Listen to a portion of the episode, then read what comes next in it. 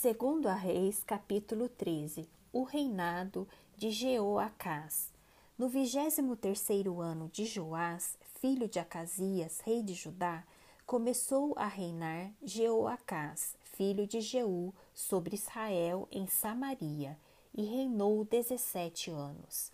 E fez o que era mal perante o Senhor, porque andou nos pecados de Joroboão, filho de Nebate, que fez pecar a Israel, não se apartou deles, pelo que se acendeu contra Israel a ira do Senhor, o qual os entregou nas mãos de Azael, rei da Síria, e nas mãos de Ben-Hadad, filho de Azael, todos aqueles dias. Porém, Jeocás fez súplicas diante do Senhor, e o Senhor o ouviu, pois viu a opressão com que o rei da Síria atormentava a Israel. O Senhor deu um Salvador a Israel, de modo que os filhos de Israel saíram de sobre o poder dos Círios e habitaram de novo em seus lares como dantes. Contudo, não se apartaram dos pecados da casa de Jeroboão, que fez pecar a Israel, porém andaram neles e também o poste ídolo permaneceu em Samaria. E foi o caso que não se deixaram a Jeoacás do exército, senão cinquenta cavaleiros, dez carros e dez mil, mil homens de pé, porquanto o rei da Síria os havia destruído e feito como pó, trilhando-os. Ora, os mais atos de Jeoacás e tudo o que fez e o seu poder, porventura não estão escritos no livro da história dos reis de Israel? Jeoacás descansou com seus pais e o sepultaram em Samaria, e Jeoás, seu filho, reinou em seu lugar. O reinado de Jeoás. No trigésimo sétimo ano de Joás, rei de Judá, começou Jeoás, filho de Jeoacás, a reinar sobre Israel em Samaria, e reinou dezesseis anos.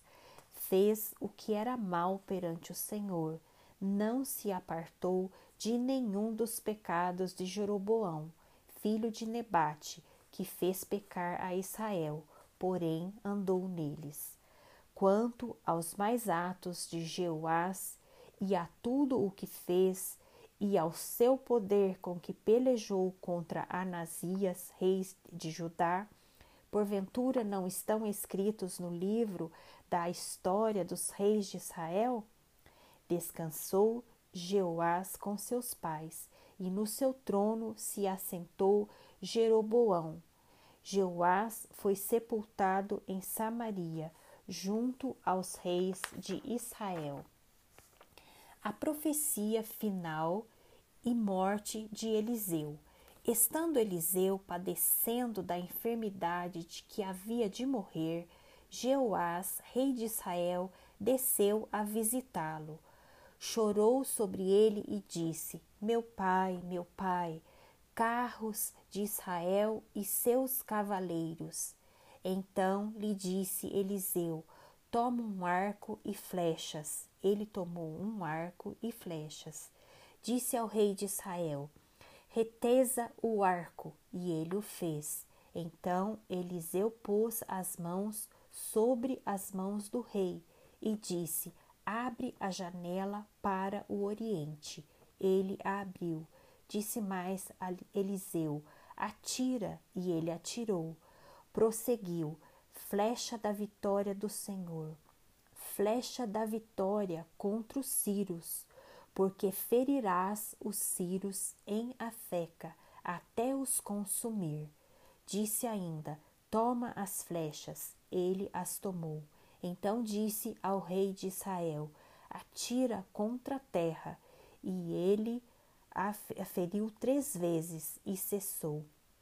Então o homem de Deus se indignou muito contra ele e disse: Cinco ou seis vezes a deverias ter ferido. Então feriria os Círios até os consumir, porém agora só três vezes ferirás os círios. Morreu Eliseu e o sepultaram. Ora, bandos dos Moabitas costumavam invadir a terra à entrada do ano. Sucedeu que, enquanto alguns enterravam um homem, eis que viram um bando.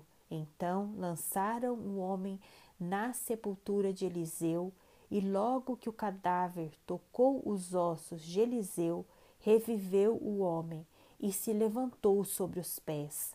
Azael, rei da Síria, oprimiu a Israel todos os dias de Jeoacás.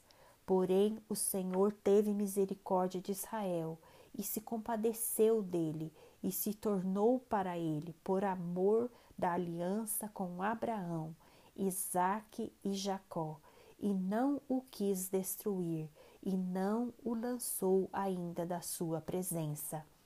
Morreu Azael, rei da Síria, e Ben-Hadad, filho, seu filho, reinou em seu lugar.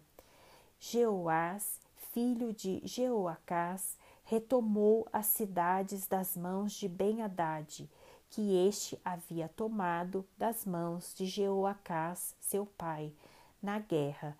Três vezes Jeoás o feriu e recuperou as cidades de Israel.